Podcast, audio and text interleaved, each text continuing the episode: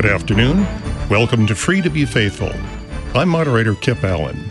Free to Be Faithful is a religious liberty education and awareness program that was created by the Lutheran Church Missouri Synod in response to increasing governmental incursions into religious life. People of faith and our institutions have come under increasing attack in recent years from secular sources.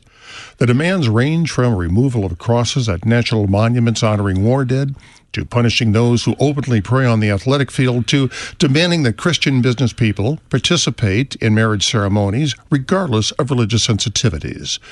The most far reaching and ominous development to date was the United States Supreme Court's ruling in the Obergefell decision of last June uh, that recognized the constitutionality of same sex marriage. One of the fronts where the battle for religious liberty is being fought is, ironically, in the U.S. military. Historically, chaplains have served with the American military since the days of the Revolution. More than 400 chaplains have died while serving on active duty, and six have been awarded the nation's highest accolade, the Congressional Medal of Honor. Traditionally, military personnel have been free to follow their faiths, and chaplains have counseled these men and women on both the battlefield and at home. But in recent years, this time honored tradition has come under attack from secular and political forces. Chaplains have been punished for counseling service members that such things as homosexuality and premarital sex are sinful according to biblical doctrine. Service members have been punished for refusing to remove a Bible verse from a workstation. Religious practice at our service academies are under increasing restrictions. Now, why is this happening? What specifically has changed? What are the rights of military personnel? LCMS Director of Ministry to the Armed Forces, the Reverend Craig Muehler, and Alliance Defending Freedom attorney and Air Force Reserve Judge Advocate General member Daniel Briggs are going to be our guests today on Free to Be Faithful and discuss the topic of religious liberty in the military. Listeners are invited to ask questions by telephone at area code 314 821 0850 in the St. Louis area or 800 730 2727 anywhere in North America. Questions or comments may also be submitted by email to publicsquare at kfuo.org. I'm going to open up, first of all, by addressing a question to Chaplain Muehler. Chaplain, what is the history of the uh, church within the military? And I know this goes way back to the time when there was a minister giving a, a uh, sermon in his congregation, took off his robe, and revealed the Continental military uniform. Well, thank you very much. Yes, it's uh, as you said in your introduction. It's uh, it's been a long history that George Washington, from the founding of our of our nation, has seen the importance of the freedom, free exercise of religion, and called upon Congress to uh, bring pastors to serve as chaplains to to take care of his men in his uh, in his army. So it's been a long link between uh, religious freedom and our military personnel because those are the ones defending our freedoms, and including in those freedoms our, our right to worship, but also the free exercise to practice our faith. So they always have been hand in hand and been able to function in this pluralistic environment. So we have a long, good tradition of chaplains serving in the military for many years. I'd also like to point out that the Lutheran chaplaincy is one of the oldest in the U.S. military. Yes, we've had some chaplains before the Missouri Synod. We had the, the, Lutherans here. The Muhlenberg was one of our first chaplains during the Revolutionary War. But then in the Civil War, we had our first chaplain. Of course, that's when the Lutheran Church Missouri Synod was also founded in the 1800s. So we have had a long history and tradition of getting the two kingdoms, ensuring that we have the right to uh, to serve our God, but also to serve our nation as good Christian citizens. I'd like to direct my next question to Daniel Briggs with the Alliance Defending Freedom. Uh, Daniel, you served as an active as an active officer for many years in the Air Force, and you were still in the Air Force Reserve, serving as a JAG. You related a story to me once about how you were had to do an, a series of indoctrination uh, lectures concerning uh, homosexuality. They don't they don't ask, don't tell. What happened here? That's right. So, uh, and by the way, thank you so much for having me. I really uh, just appreciate the opportunity. Um, but I was a new JAG uh, on active duty with the Air Force, and I was the term is voluntold. I was voluntold by my supervisor uh, to lead all briefing efforts involving Don't Ask, Don't Tell repeal across the base. So there were two wings uh, at that base in Albuquerque, uh, one regular wing, and then also a special operations wing. So I had to brief, I had to lead the, the, the repeal briefings across the base. It's interesting that you mentioned the Special Operations Unit. I believe that's uh, one. Is it 160? Is that its number? Uh, no, but it's a 550th Special Operations Wing, but they involve the pararescue jumpers. Ah, uh, who, who are the very Air Force Special Operators, right? Yeah, exceptionally brave men who actually go in to rescue down pilots, and uh, we've also run into a situation with a chaplain in another one of our in another uh, faith, uh, who was the chaplain to the Navy SEALs who ran into some trouble over some counseling sessions that he gave. One of the things I had mentioned is that counseling given regarding uh, homosexuality or premarital sex as a as a biblical precept. Now, here in the uh, Lutheran Church in the Missouri Synod, and I believe it's the, the case all across the military chaplaincy, those people who are assigned to the chaplains to, to accept a chaplaincy within the military have to be approved by the sponsoring denomination, for example, the Lutheran Church Missouri Synod. And this means that this particular chaplain has to follow the precepts of the faith. The Missouri Synod does preach against gay marriage, homosexuality, and for premarital sex. Craig, can you address this issue? Sure, you're absolutely correct, and it's very important. It's it's just beautiful how our country has come up with that to the distinction of not establishing a chaplain corps or a religious group by making it incumbent upon the churches in our nation the endorsing agents or religious organizations to endorse their pastors, priests, rabbis, imams to serve in the military. And therefore, they are coming with their professional credentials, if you will, that they are a bona fide member of that religious faith group therefore, as you mentioned earlier, are expected to, you know, follow and practice the tenets of their faith. And therefore, the military does all that when you go to chaplain school and so forth, they're really basically teaching you how to wear the uniform, how to work in that culture, how to become an officer, whether it's Air Force, Army, Navy, or Marine Corps, because Navy chaplains serve with the Marines. So the two kingdoms are the two collars, if you will, are not to cross. Uh, we're supposed to be professional Navy chaplains or professional Army chaplains and representing our faith group faithfully and loyally. And at the same time, treating all people with respect and dignity, but not being asked to compromise who we are as, uh, in our case, obviously Lutheran Church Missouri Synod chaplains, that we can practice our faith and have the right to exercise that in our vocation. So it's been a great uh, link in history that we've had in the past of being able to walk these two worlds. And it just seems to now that the one collar is trying to get in the way of the other collar, and we're still trying to to maneuver those waters, if you will. And we have great people like uh, um, Mr. Briggs here, who's part of our force, I guess, if you will, to help educate and keep us on the straight and narrow of the two kingdoms are there. It's it's possible to do both and do it without compromising our faith and at the same time working in a pluralistic environment with respect to people of all faiths or those who have no faith at all. Mr. Briggs, as a representative of the ADF and also as your experience with the uh, JAG with the Air Force, could you go into some specific cases that you had to deal with where religious liberty was being impinged upon in the military?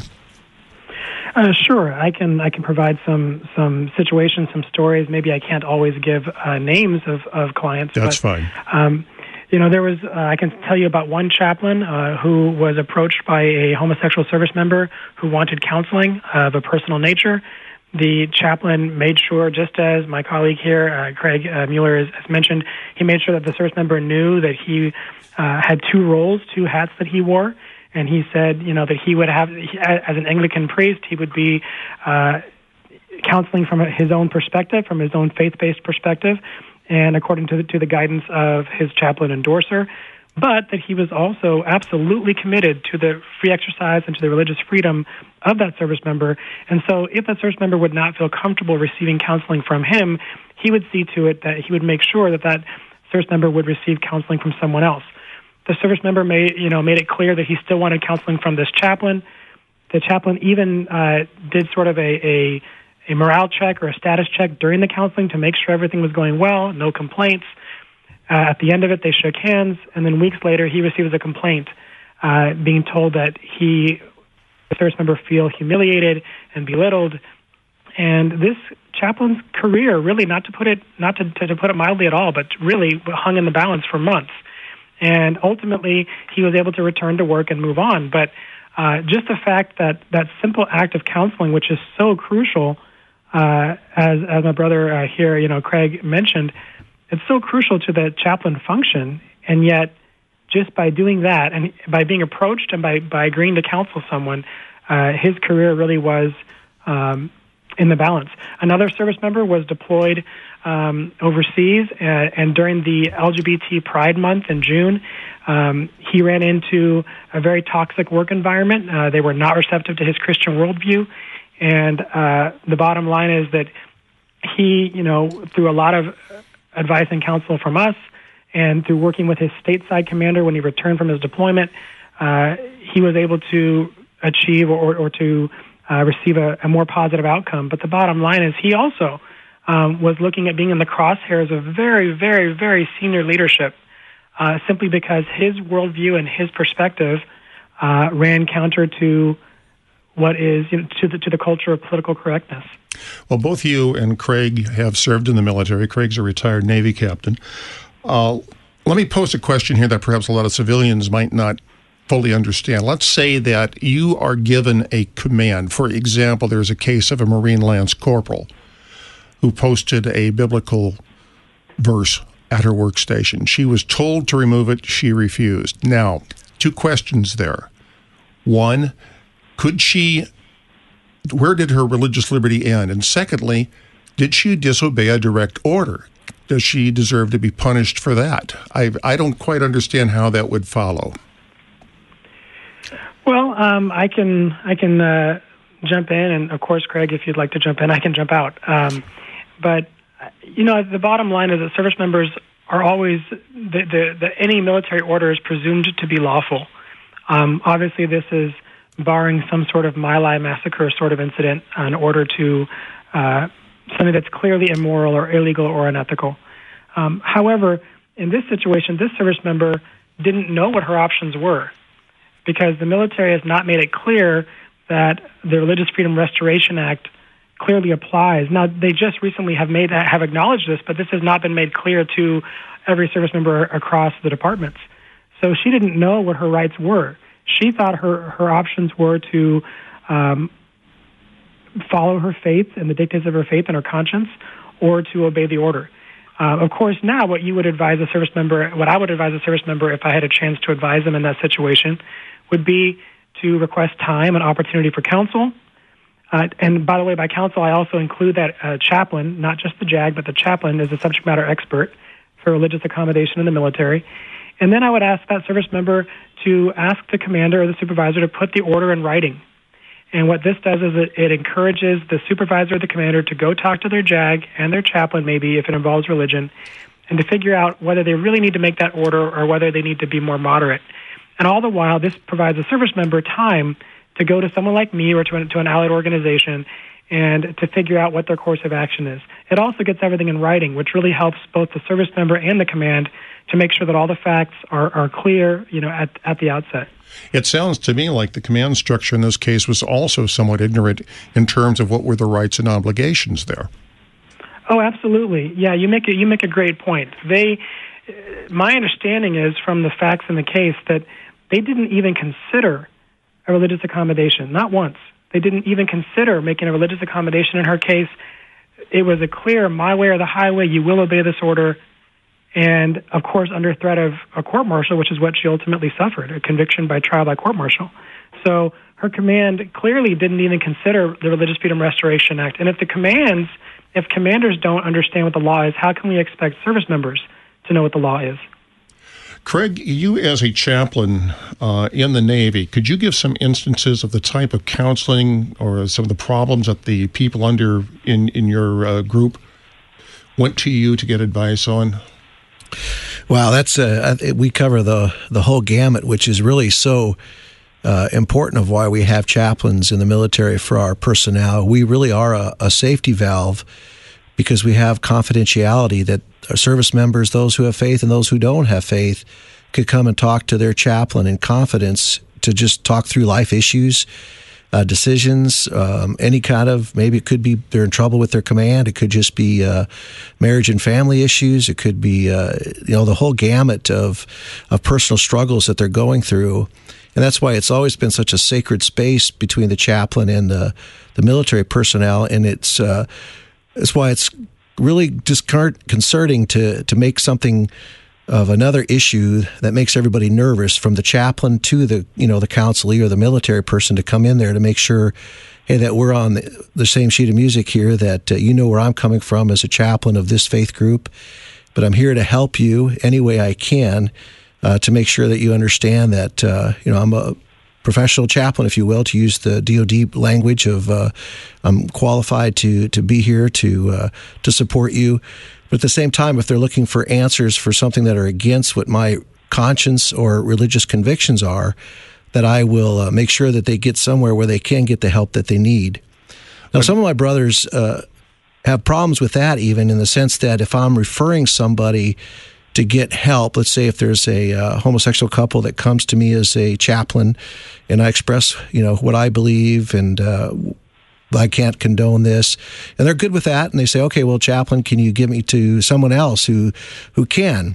And some people say, well, then you're helping them in their lifestyle.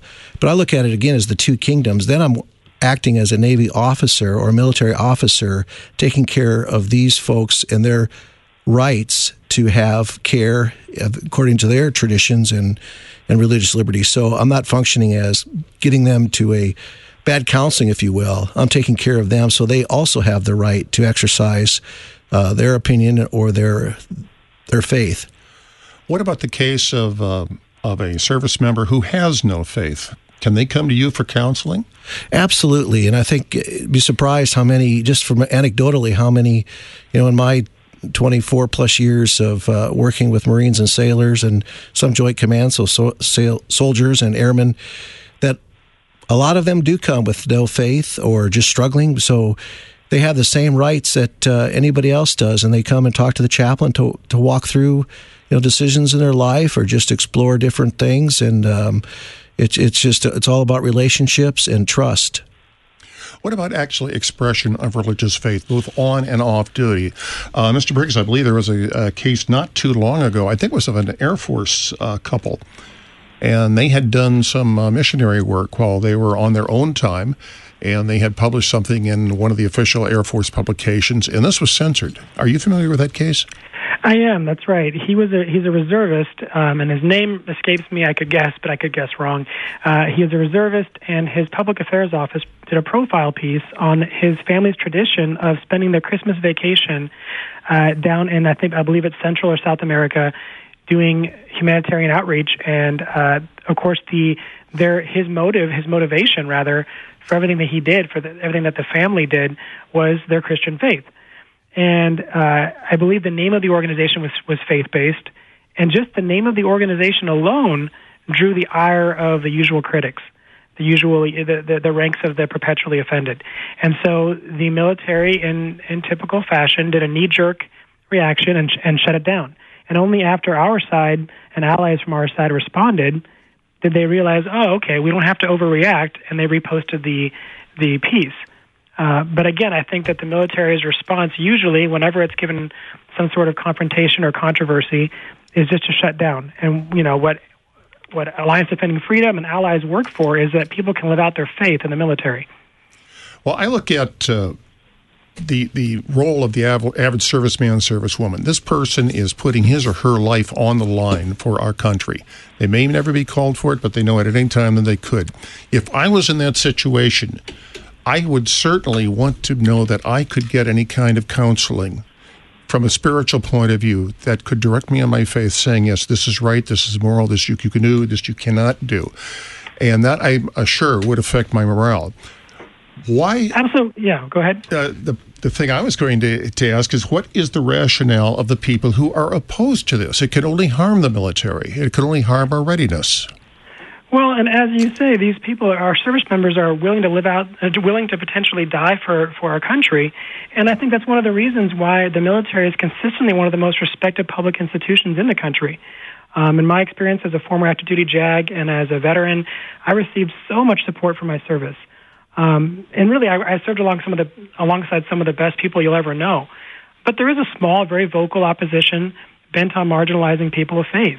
And I think it's because they believe that our faith is suspect and it's not uh, welcome in the military. So their their view is that is that faith has no uh, viable or or legitimate role once someone dons a military uniform. And as you say, these service members are willing to die. I mean, you've got the VA says that according to their report, one veteran commits suicide every 65 minutes. Hmm. That's 22 per day. And even those who don't commit suicide, you have them battling with higher divorce rates, uh, with PTSD, and, and people like uh, Craig and other chaplains, they know better than anyone the, the, the trials and the sacrifices and the challenges that our service members confront. So, as you say, they need religious freedom now more than ever. It would seem to me they do. And, and Craig, I know that you've uh, been active in the Barnabas Project, where we help returning veterans. Again, the, the spiritual uh, the spiritual concept, the spiritual component of this cannot be overstressed. And I'm just I am just at a loss. I can understand if a person says I don't have faith, fine, I don't need it. I think they're wrong, but I can understand it. But to say that I can't, that's where I really get upset. And I'm just not entirely sure where we can proceed from this point. Uh, certainly, to my mind, this is going to have an enormous impact on the military. Are we seeing any uh, changes one way or the other? I think recently, and by recently I mean within the last 10 years or so, it seems that the government, our government, has become less and less friendly toward religious expression, especially at the workplace or in the uh, in the military. Uh, is my perception correct on this? Uh, do we have some lights at the end of the tunnel? Is Congress addressing this issue? Dan? Well, I can definitely tell you that there's been significant change. I mean, even if you look at the Religious Freedom Restoration Act, that was passed uh, during President Clinton's uh, administration, his first administration, during in 1993. It was passed unanimously in the House, and it was passed 97 to three in the Senate. So, with overwhelming bipartisan support, the Religious Freedom Restoration Act was passed, and yet that same law is now coming under fire as if it's controversial. So, just as you say, what was considered common sense that religious freedom is vital for for uh, all citizens, uh, and that the government cannot abridge or infringe upon religious freedom, and it must be very careful when it does that. Um, that suddenly is now considered fair game. So that's that's that's really a, a, fair point. Now, in terms of a light at the end of the tunnel, to answer your question, I feel like the good news is we do have strong allies in Congress. Uh, they're allies who they've heard the call from the field. They've heard uh, their constituents and um, allies like Alliance Defending Freedom, who have gone to them and, and let them know, hey, we need we need top down support. And so they really they really have you know answered the bell, and, and you're seeing a lot of activity um, in encouraging, and if that doesn't work, then ordering um, the Department of Defense, for example, to respect and honor religious freedom in the military. I interviewed, uh, oh, many years ago, I interviewed an, an, old gentleman who had been a B 17 bombardier, uh, pardon, B 24 bombardier during World War II. And uh, he was the only Jewish member of the squadron. He told a story about how the Catholic and the Protestant chaplains would hold services before each mission. And uh, there was no Jewish chaplain. He said, well, one day the Protestant chaplain walked up to him and said, uh, can I give you any kind of help or blessing? The guy says, well, I've got a Jewish prayer book here, but I don't read Hebrew. And the, the pastor said, I do. he, and he took the book and read a prayer to the uh, to the airman. And he said he was there after every mission. He always greeted him after every mission. And uh, the gentleman said he could he couldn't express how much he looked forward to this. So it's a it's just one of many stories I've heard from veterans who have come back. Uh, Craig, we're uh, we're uh, about down to our last two minutes or so. Do you want to um, say something from you know to wrap it up from the from your point of view as the head of the Lutheran chaplains? Sure, I appreciate it, and it's really uh, a blessing to have such good people like uh, Dan Briggs and ADF and others who are are really out just trying to protect our rights, to allow our chaplains basically is this theme is free to be faithful. That's all we're asking. And I think, uh, as we pointed out, I think there's this uh, misconception that the First Amendment just talks about free exercise, free worship in your chapel, in your office. But but keep it there. And what we want to do is keep educating commanders, as the chaplains are called to do. That free exercise means that they have the right to conscience and to exercise their faith as a vocation as they serve our country and are willing to die for our country to protect those freedoms of religion that all of us enjoy. One of the things in the First Amendment is it says specifically freedom of religion and free exercise thereof, not freedom of worship. This is one thing that a lot of secularists, I think, are trying to push is that worship is one thing, religion is something else, and it should end at the door of the church rather than open society. And this is one of the things that we're fighting. Uh, Mr. Briggs, we've got about a minute left. Uh, would you uh, perhaps care to wrap up from your side? Sure. Well, just to quickly regarding religious free exercise, I can tell you that I can think about going to the gym all day long, but if I don't actually go to the gym, then uh, my thoughts mean really nothing. And I think that that's that's a similar thing for our faith. If you can think what you want about your faith, but if you can't live it out, then how are we even being faithful? Um, and I, I would just ask, you know, I want to thank you again for this opportunity. It really was just such a privilege. I would ask your listeners to continue to pray, to stay informed. Go on adflegal.org and uh, sign up for newsletters. We can keep you informed.